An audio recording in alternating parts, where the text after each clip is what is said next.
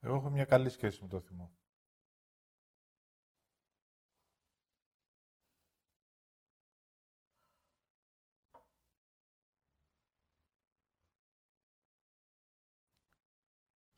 Λογικά έχω το μεγαλύτερο θυμό από όλους σας.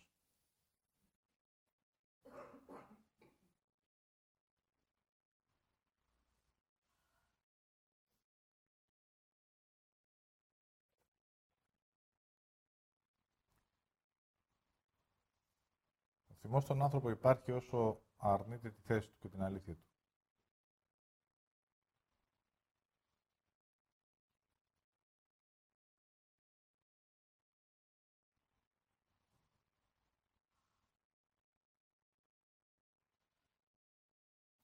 είναι εκείνος που σε επιστρέφει στη θέση σου.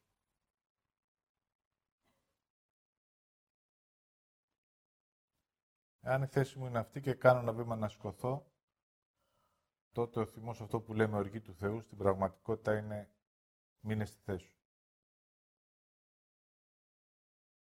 Τόσο απλό είναι.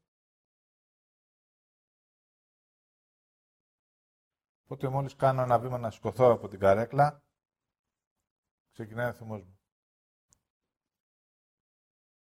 Είναι η επαναφορά μου.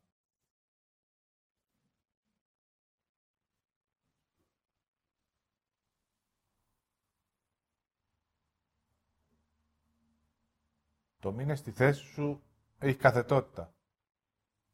Εμείς το μεταφράζουμε σαν τιμωρία, σαν θυμό είναι κάτσε κάτω.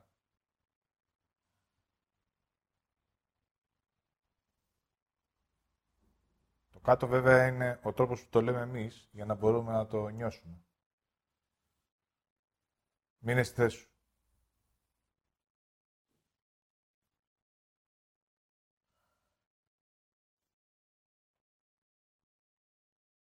Πώς θα επαναφέρεις ένα παιδί όταν βλέπεις ότι φεύγει από μία θέση και θα κινδυνεύσει; Θα του πεις μην εκεί.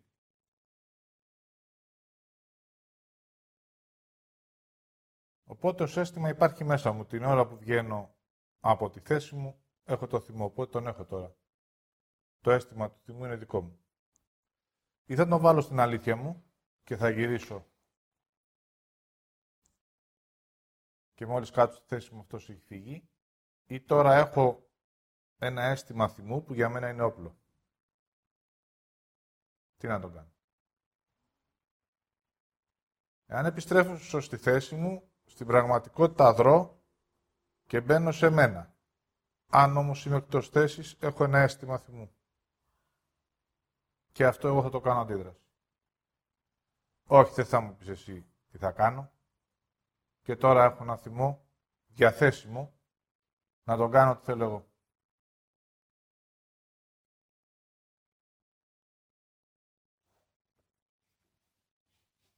Με αυτό το θυμό θα πορευτώ.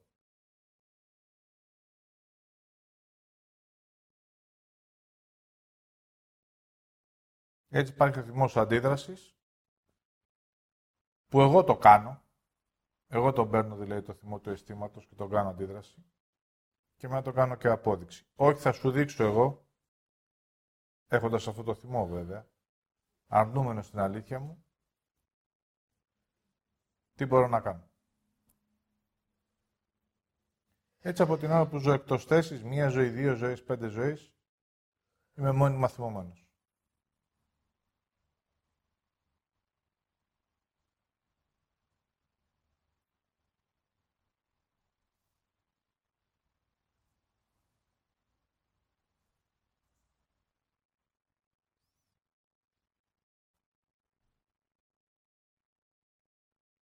Τον ίδιο θυμό θα τον στρέψω και ενάντια σε μένα. Δεν μου αρέσει αυτό που είμαι, έτσι όπως είμαι. Και έχει και μετά μια απαξίωση. Θα φτιάξω εγώ ένα δικό μου άνθρωπο, όπως εγώ το φαντάζομαι.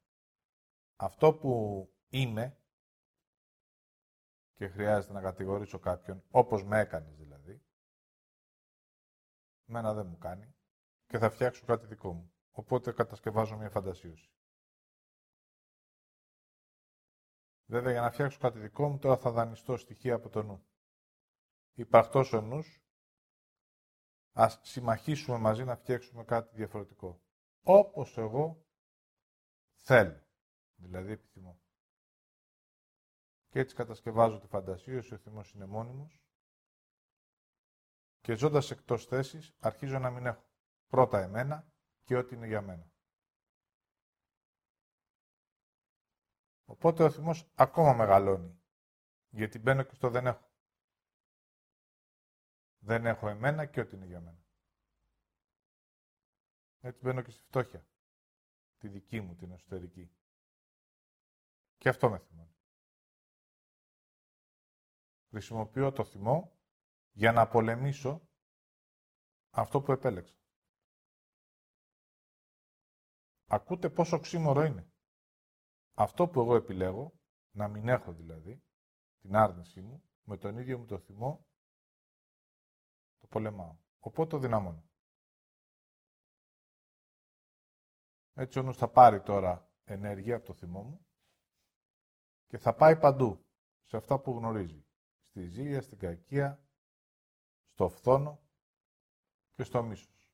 Το πυροδοτεί. Άρα ο θυμός του αισθήματος γίνεται λάδι στη φωτιά των συναισθημάτων. Μόλις αυτά πυροδοτηθούν μέσα σου, αρχίζεις και νιώθεις μέσα στο σώμα σου μία μέθη. Αυτή είναι η ικανοποίηση. Περνάει μέσα στο κύτταρό σου κάτι διαφορετικό. Κάτι μη ανθρώπινο. Γίνεται μία μετάγγιση.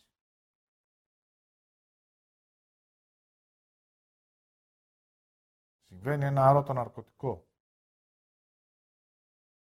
Μου αρέσει να κακιώνω.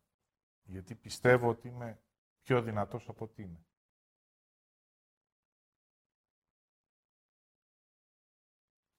Μου αρέσει να φθονώ, γιατί έτσι είμαι περάνω. Και μου αρέσει να σκοτώνω, γιατί έτσι δείχνω ότι είμαι κυρίαρχος.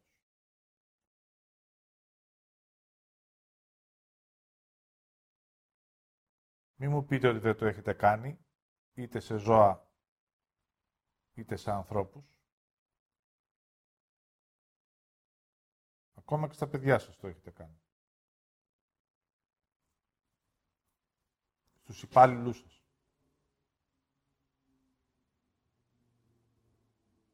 Στους συναδέλφους σας. Στις σχέσεις σας. Εγώ είμαι ο Κύριος.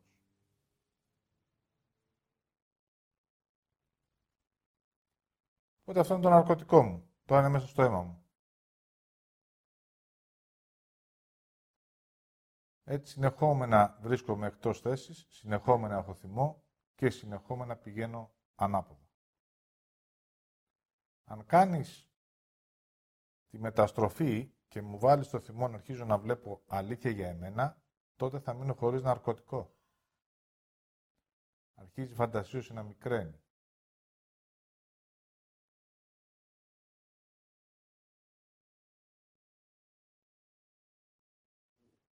Άρα τι μου ζητάς, να αλλάξω θέση στο θυμό;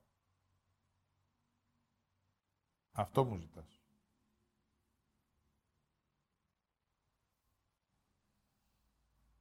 Να με επαναφέρεις στην αλήθεια μου δηλαδή.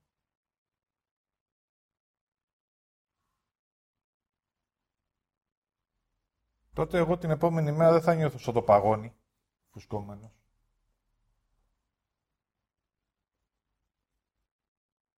Δεν θα μου φταίνει άλλη.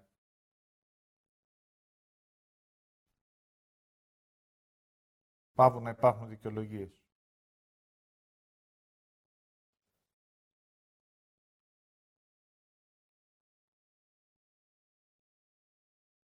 Και επειδή η απόσταση είναι μεγάλη, δηλαδή έχω ήδη πάει στην πράξη, ή αν τυχόν μέσα από την πράξη του θυμού έχω κάνει και δέκα φόνους, είτε πραγματικούς είτε μέσα από την ενέργειά μου. Σε κοίταξα λίγο λοξά και μαζεύτηκες. Μίσος είναι αυτό.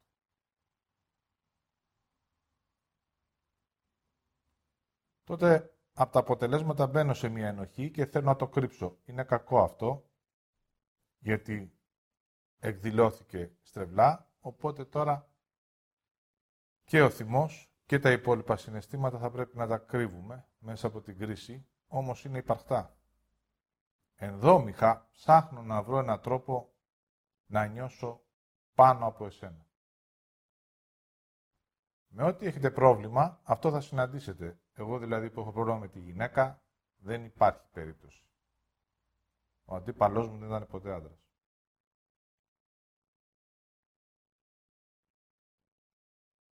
Ή γυναίκες ή άντρες με θηλυκή ενέργεια.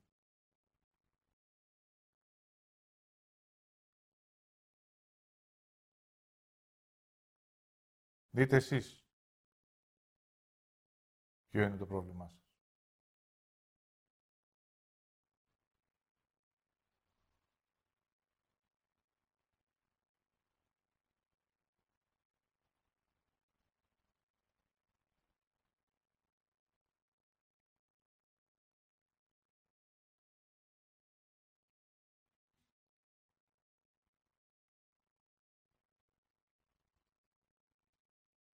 Οπότε με τον τρόπο μου ψάχνω να βρω, σε ασυνείδητο επίπεδο βέβαια, ένα πεδίο μάχης.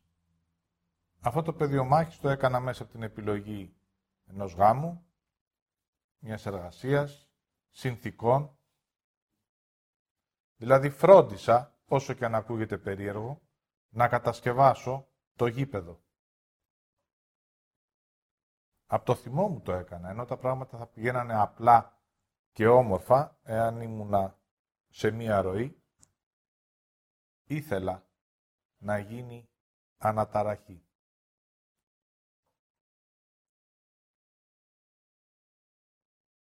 Δηλαδή ψάχνω.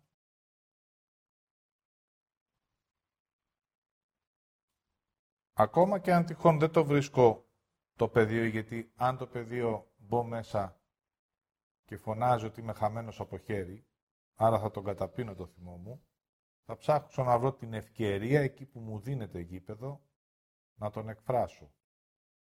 Στρεβλά βέβαια, αλλά θα ξεσπάσω. Εάν με δέρνει η γυναίκα μου στο σπίτι, θα ξεσπάσω στο στρατό, αν είμαι στρατιωτικός.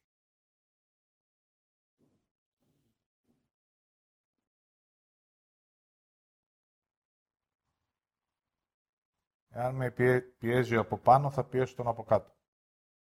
Άρα όλο το παιχνίδι είναι να μπορέσω να βρω ένα πεδίο μάχης για να γεμίσει όλη αυτή η ενέργεια των συναισθημάτων.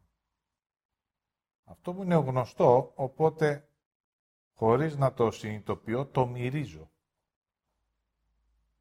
Δηλαδή μπορώ να μυρίσω το φόβο σου ή τη λύπησή σου για να σου επιτεθώ.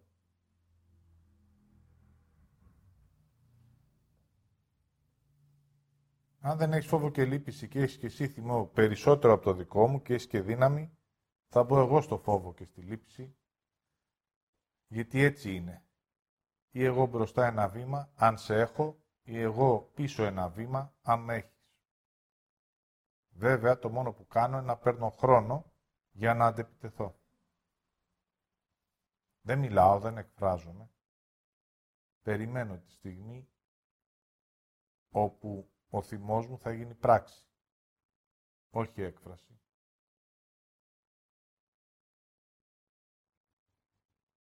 Σου την έχω στημένη και καταγράφω ό,τι κάνεις, έτσι ώστε να βρω την κατάλληλη στιγμή για να επιτεθώ.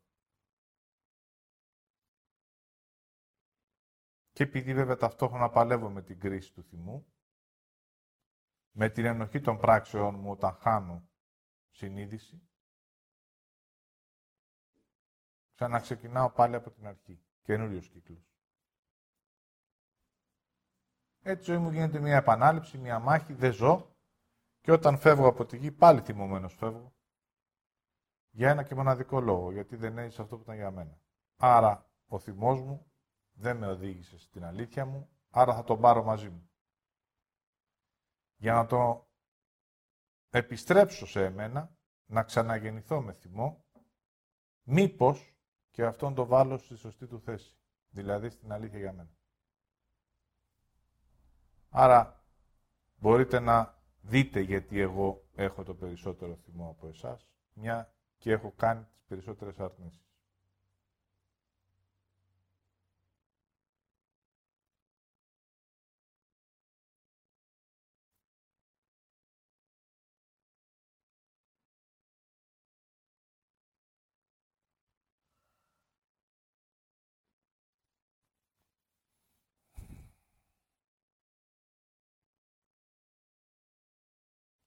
Θα το κάνω τώρα πιο πρακτικό. Εγώ σε βλέπω.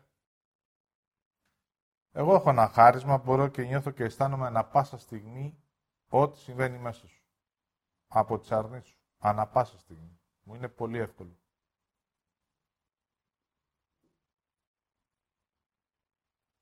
Μπορώ και σε διαβάζω.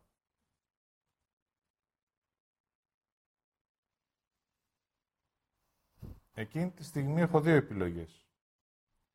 Το πρώτο είναι να σε κρίνω και η κρίση μου θα πάρει ενέργεια από το θυμό μου. Δηλαδή, μόλις δώσω εσένα ότι εσύ άρνησε αυτό που είσαι, δεν παίζει ρόλο τι είσαι. Μπορεί να είσαι βλάκας και να το παίζει έξυπνος. Μπορεί να είσαι δυνατός και να το παίζει αδύναμος.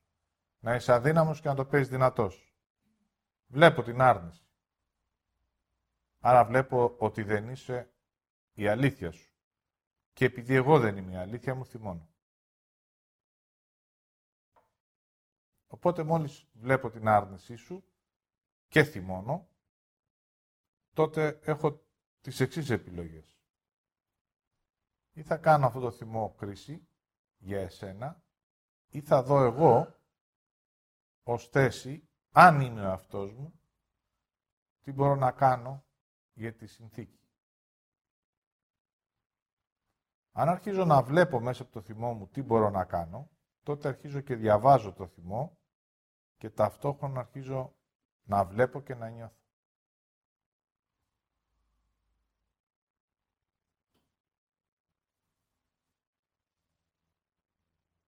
Έτσι ο θυμός μου όταν πηγαίνει σε μένα, με οδηγεί σε ένα βαθύτερο επίπεδο ποια είναι η θέση μου σε σχέση με αυτό που συμβαίνει.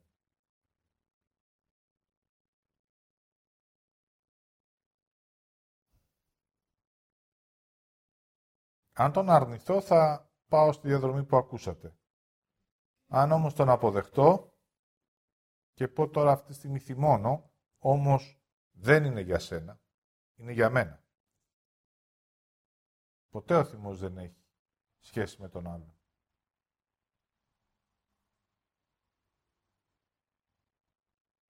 Μόνο με μένα έχει.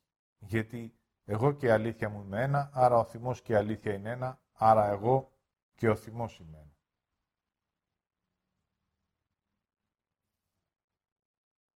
Αν έχω βέβαια επίγνωση και αίσθηση, μπορώ να πιάνω όλα τα συναισθήματα, δηλαδή την κακία, το θυμό σου, το φόβο σου, την αυτολύπησή σου, και εκεί, επειδή ακριβώς έχω συνειδητότητα του θυμού μου, και βλέπω τι γίνεται, μπορώ να βάλω και ένα όριο, δηλαδή να μείνω στη θέση μου. Και να εκφραστώ βέβαια. Δεν σημαίνει ότι όταν θα φτάσω στο σημείο να με αναγνωρίζω θα είμαι ανοιχτό σύνορο. Ο θυμός βάζει όρια. Όχι τα όρια του νου, δεν είναι λεκτικά. Αυτό συμβαίνει στην αρχή, μέχρι βήμα-βήμα να το περπατήσω. Να εκφράζομαι, να το λέω. Όταν θα φτάσω στο σημείο να γίνω η αλήθεια μου, τότε δεν θα χρειάζεται να λέω τίποτα. Γύρω μου θα υπάρχει ένα πεδίο που το όριο θα είναι σαφές.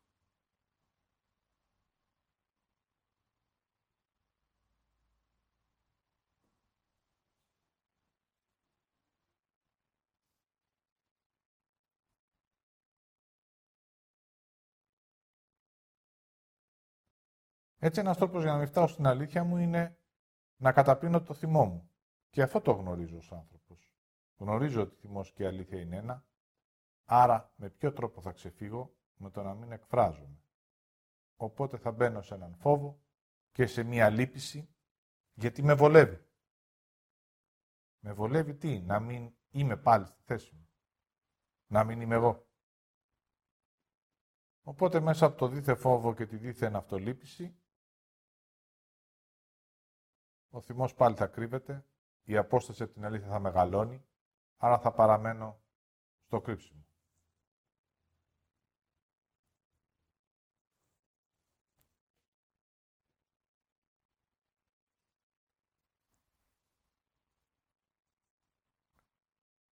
Οπότε, ό,τι ακούσαμε, μας οδηγεί ότι με έναν δόλιο τρόπο φροντίζω να μην εκφράζω το θυμό μου, για να μην συμβεί ποτέ αλήθεια μου, να παραμείνω μέσα στην άρνησή μου, να φορτίζω το σώμα μου με τα συναισθήματα που είναι το ναρκωτικό μου, να φτιάχνομαι από αυτά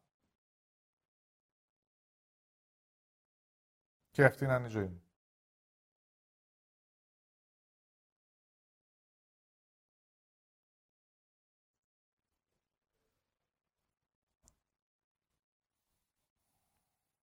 Έτσι, αν γυρίσετε πίσω, το παρελθόν θα, θα σας δείξει ότι ό,τι κάνατε, ό,τι κάνατε.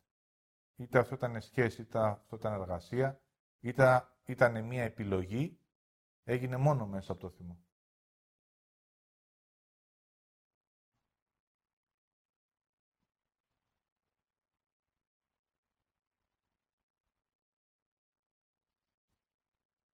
Ο άντρας σου ή η γυναίκα σου σε θύμωνες στην αρχή της σχέσης. Αλλά δεν εκφράστηκες.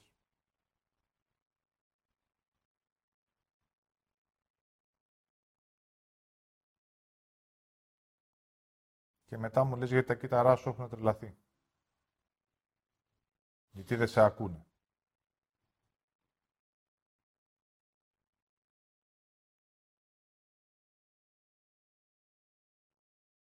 Μπορείτε να πάτε σε συγκεκριμένες στιγμές όπου εκφράστηκε κάτι από κάποιον και ενώ νιώθατε ποια είναι η αλήθεια και η θέση σας και μέσα από έναν θυμό θα συνέβαινε η θέση και η έκφραση μέσα από μια δικαιολογία να μην γίνει σάματας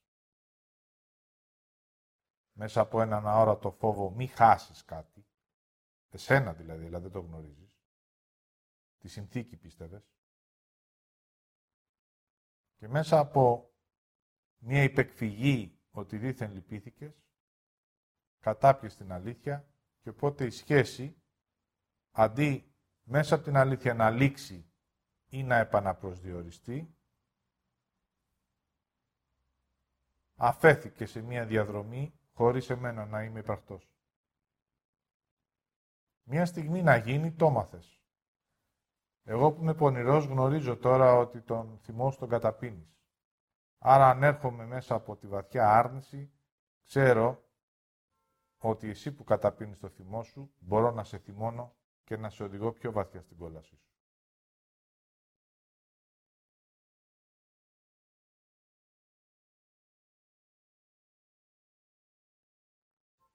Όσα χρόνια δεν εξέφρασες το θυμό σου, τόσα χρόνια απέχεις και από τη θέση σου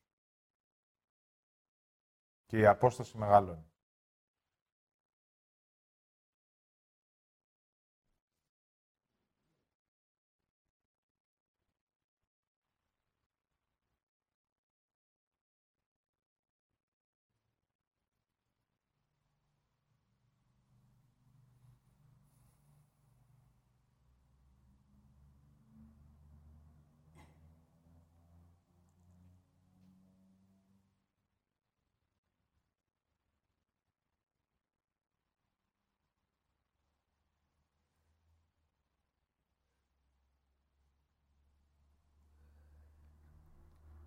Όταν ξεκίνησα τη διαδρομή μου να διδάσκω, να γνωρίζετε ότι οι άνθρωποι ερχόντουσαν πολλοί, γιατί ήμουν αθυρόστομος.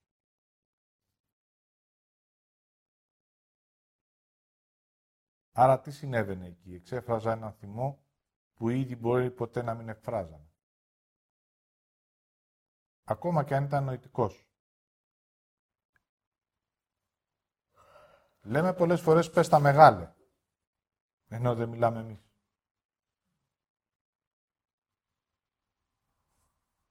Περιμένουμε να εκφραστεί κάποιος άλλος, αντί για μας. Ταυτιζόμαστε με κάποιον που είναι εκφραστικός και κρυβόμαστε από πίσω.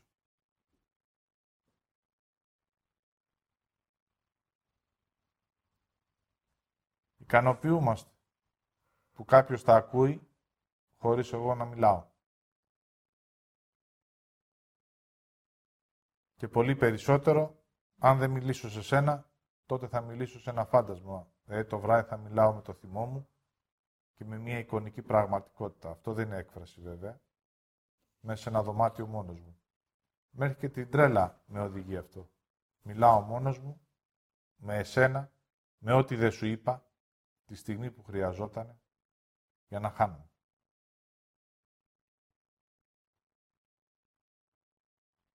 Όλα αυτά τα λέω για να αρχίζουμε να βλέπουμε ότι ο θυμός είναι υπαρκτός.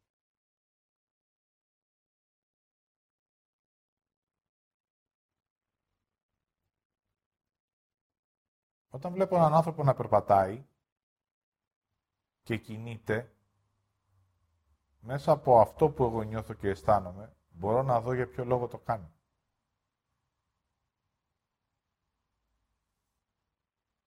Δηλαδή θα πλώσει ένα θυμό, μέσα ψάχνοντας να βρεις σε ένα συνείδητο επίπεδο, μία πόρτα για να μπει. Θέλει να τον κρίνω, να αντιδράσω. Τότε παίρνω λίγο χρόνο και βλέπω το θυμό που ή θα τον κάνω κρίση και θα το επιτεθώ ή θα δω τι χρειάζεται εγώ να κάνω και τι θέλω τη συγκεκριμένη στιγμή. Εάν θέλω, και το λέω ακόμα και στις διαπροσωπικές σχέσεις, να ολοκληρωθεί μια διαστρέβλωση, μόλις μιλήσω και έχει καθετότητα, σταματάει να το κάνει αυτός που το κάνει.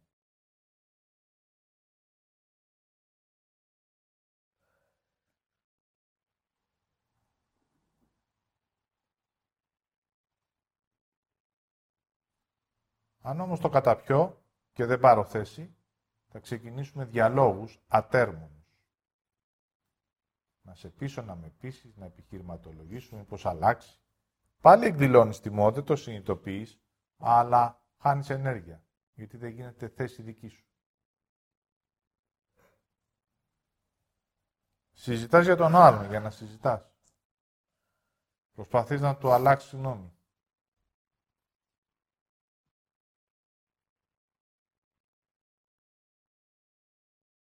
Και έτσι δεν συνειδητοποιείς ότι χάνεις εσένα την αξία σου και τη θέση σου.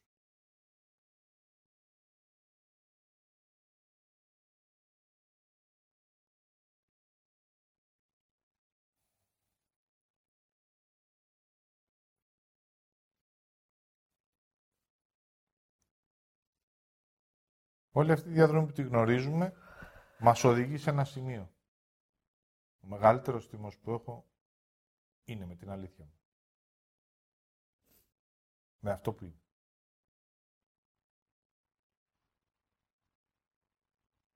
Ως γέννηση, ως αρχή. Αυτό βέβαια είναι ασυνείδητο, αλλά αν καθίσεις λίγο και κοιταχτείς τον καθρέφτη, θα δεις με τον πρώτο που τα έχεις, είναι με σένα.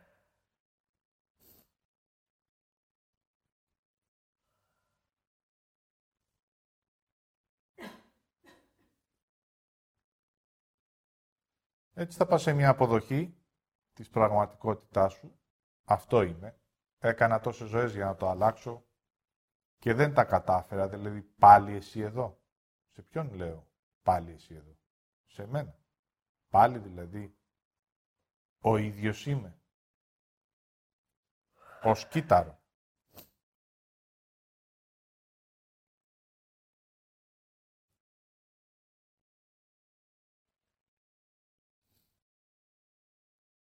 Και έτσι η ζωή του ανθρώπου έχει γίνει μια μάχη με τον ίδιο τον εαυτό. Πόσες ζωές να με αλλάξω. Όσο η επιστήμη περπατάει, σου δίνει και εργαλεία. Πλαστικές,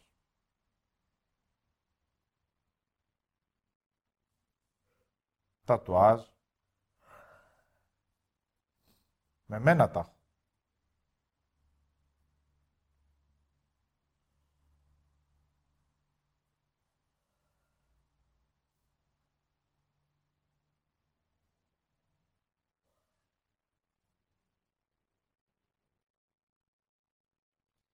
Έτσι να γνωρίζετε ότι τα βήματα που ακούσατε είναι να ξεκινήσει η έκφραση για να φτάσουμε στον πυρήνα ότι τελικά αν δεν θυμώσω και με μένα τον ίδιο για αυτό που κάνω, δεν πρόκειται ποτέ να γυρίσει τούμπα ο θυμός και να γίνει η αποκάλυψη της αλήθειας μου.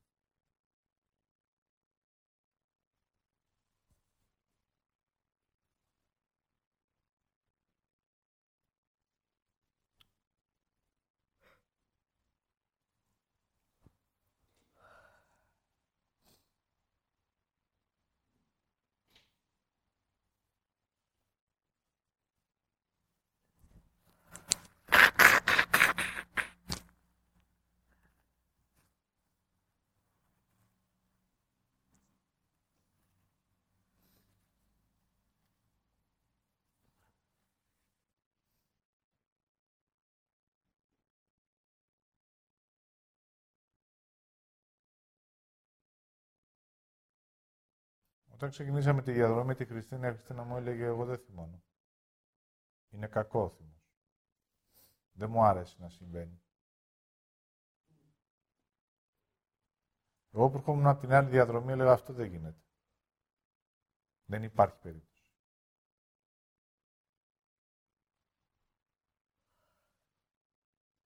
Έτσι θα δείτε ότι μέσα από το πιστεύω μας είναι ότι τον άνθρωπο τον έχουμε σαν μια γεωγραφία.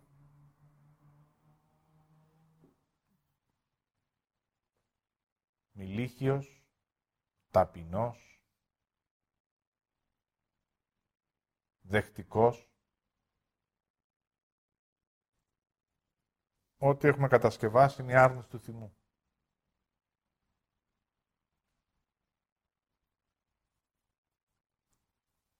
Οπότε για να σας οδηγήσω να δείτε ένα μέρος του θυμού σας, μπορείτε να κοιτάξετε γύρω σας αυτή τη στιγμή που ζείτε και σε αυτό που ζείτε.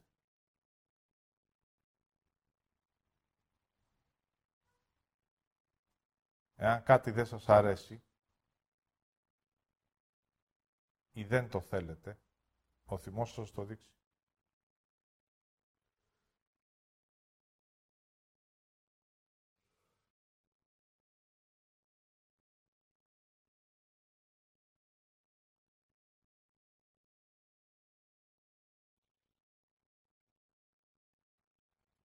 Αυτό δεν το θέλω πια.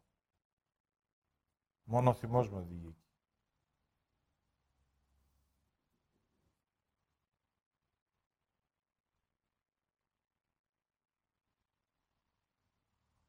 Αφού δεν το θέλεις πια, το επόμενο βήμα είναι να δεις και τι θα κάνεις εσύ.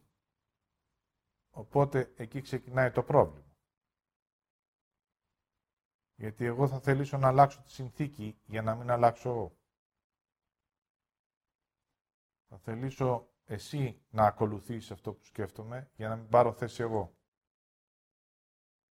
Οπότε πάλι ο θυμός θα γίνει μάχη και δεν θα γίνει θέση. Και δεν θα γίνει δράση.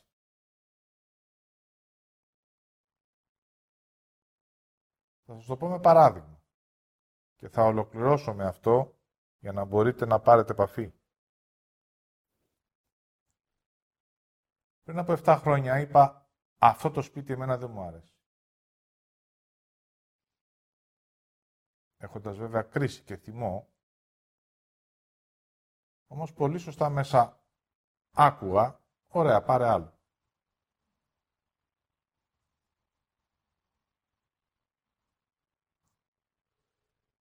Σοκ. Μπορεί να λες μέσα από την κρίση σου και το θυμό σου και από την αντίδραση αυτό δεν σου αρέσει γιατί φαντάζεσαι κάτι και η πραγματικότητα σε προσγειώνει μόλις λέει ωραία, άλλαξε σπίτι. Μα για να αλλάξω σπίτι χρειάζεται εκείνη τη στιγμή πρώτα εγώ να υπάρξω, να έχω, να περπατήσω και μετά να πάρω θέση. Κοιτάξτε πόση διαδρομή είναι αυτή. Έτσι μπορεί εσύ εγώ να φανταζόμαστε τα παλάτια αλλά η πραγματικότητα σε οδηγεί πάλι σε εσένα, στο ποιος είσαι, τι έχεις και τι χρειάζεται να κάνεις με αυτό που είσαι και έχεις. Άρα πρώτα θα φτάσω στην αλήθεια μου, θα την εκφράσω μέσα στη ζωή μου, θα πάρω θέση και όταν θα έχω, τότε μπορεί και να μην αλλάξω σπίτι.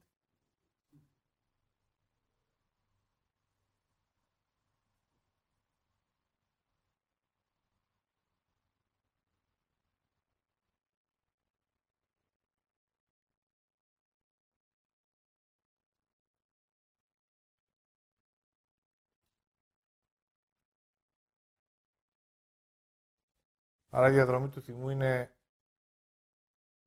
μια διαδρομή που χρειάζεται να περπατήσουμε για να αρχίζουμε να βλέπουμε την αλήθεια μας.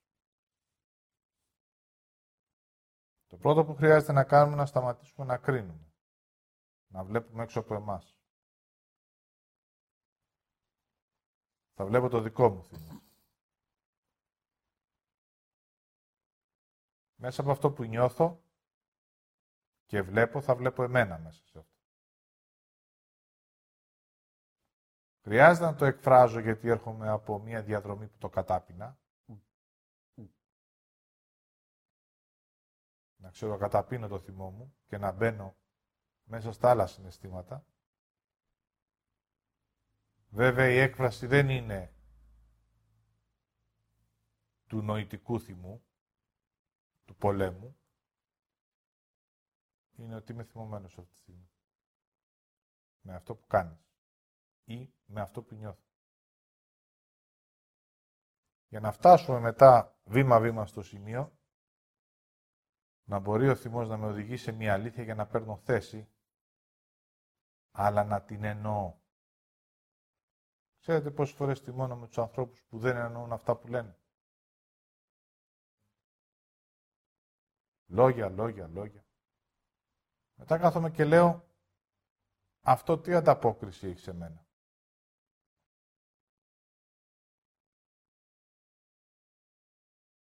τότε βλέπω ότι εγώ άρνουμε να κάνω ό,τι μπορώ να κάνω και το φιλοσοφώ. Έτσι θα αρχίσετε να βλέπετε το θυμό σας από τη λογόρια που μπορεί να έχετε.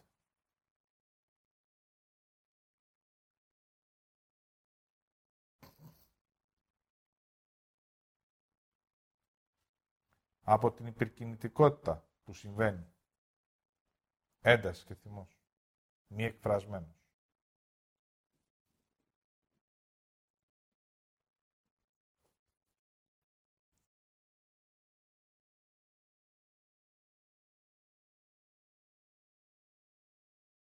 Από το ψάχνω σαν το ζω έξω να βρω μια αφορμή για να θυμώσω. Ψάχνω με. Κοιτάω εσένα. Δεξιά, αριστερά, τη συνθήκη, την κατάσταση.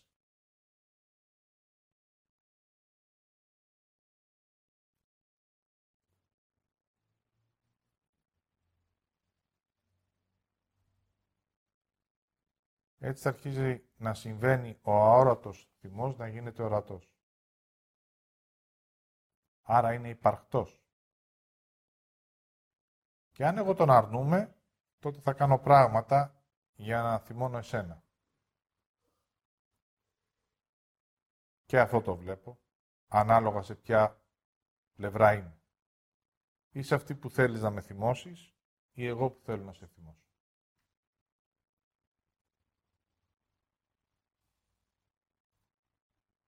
Έτσι, για να φτάσουμε στην έκφραση, χρειάζεται πρώτα να βλέπουμε.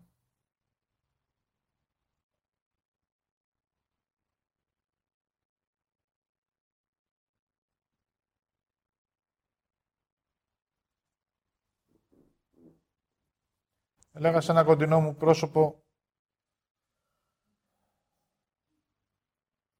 πόσο καιρό δεν θα μιλάς και θα ανέχεις.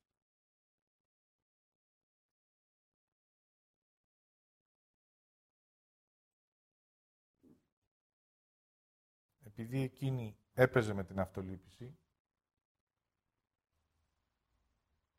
όταν έφτασε να κάνει μια εγχείρηση σε ένα νοσοκομείο, της είπα ο θυμός σου τελικά σε οδήγησε εδώ.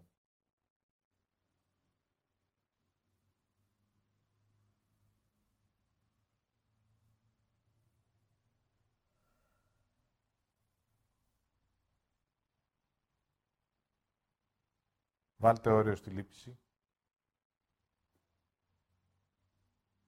Αφήστε τα ψεύτικα φοβάμαι. Και αρχίζετε να περπατάτε και εσείς την ύπαρξη του θυμού.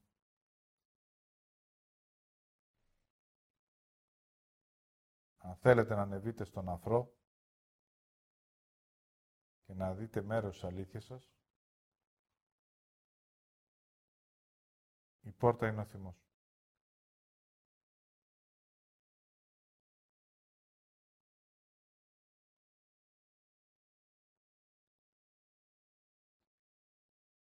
Έτσι εγώ, Δαβίδ, σας εξέφρασα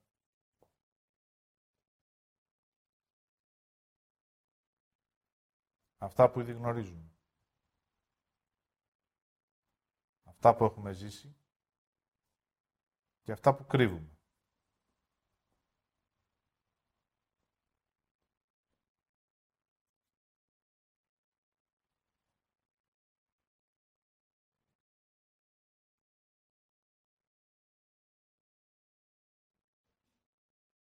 Ότι είδατε, ότι νιώσατε και ότι αισθανθήκατε είναι η δική σας αλήθεια. Ο καθένας με το θυμό του και με την αλήθεια του. Λόγω της στιγμή, στο όνομα της Σοφίας,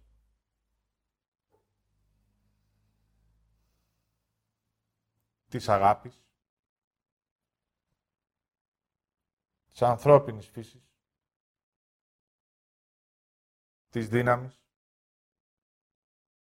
του Ιάσονα και του Πνεύματος και όλα αυτά επιστρέφουμε αναγνώριστο δημιουργό. Το φως, η γέννηση, η κυριότητα. Ο άνθρωπος με το αίσθημα του θυμού, ως οδηγό για την αλήθεια του. Θηλυκότητα στο σώμα, οι ψυχές μερό και ζωή στη γη. Ολοκληρώνω και επιστρέφω.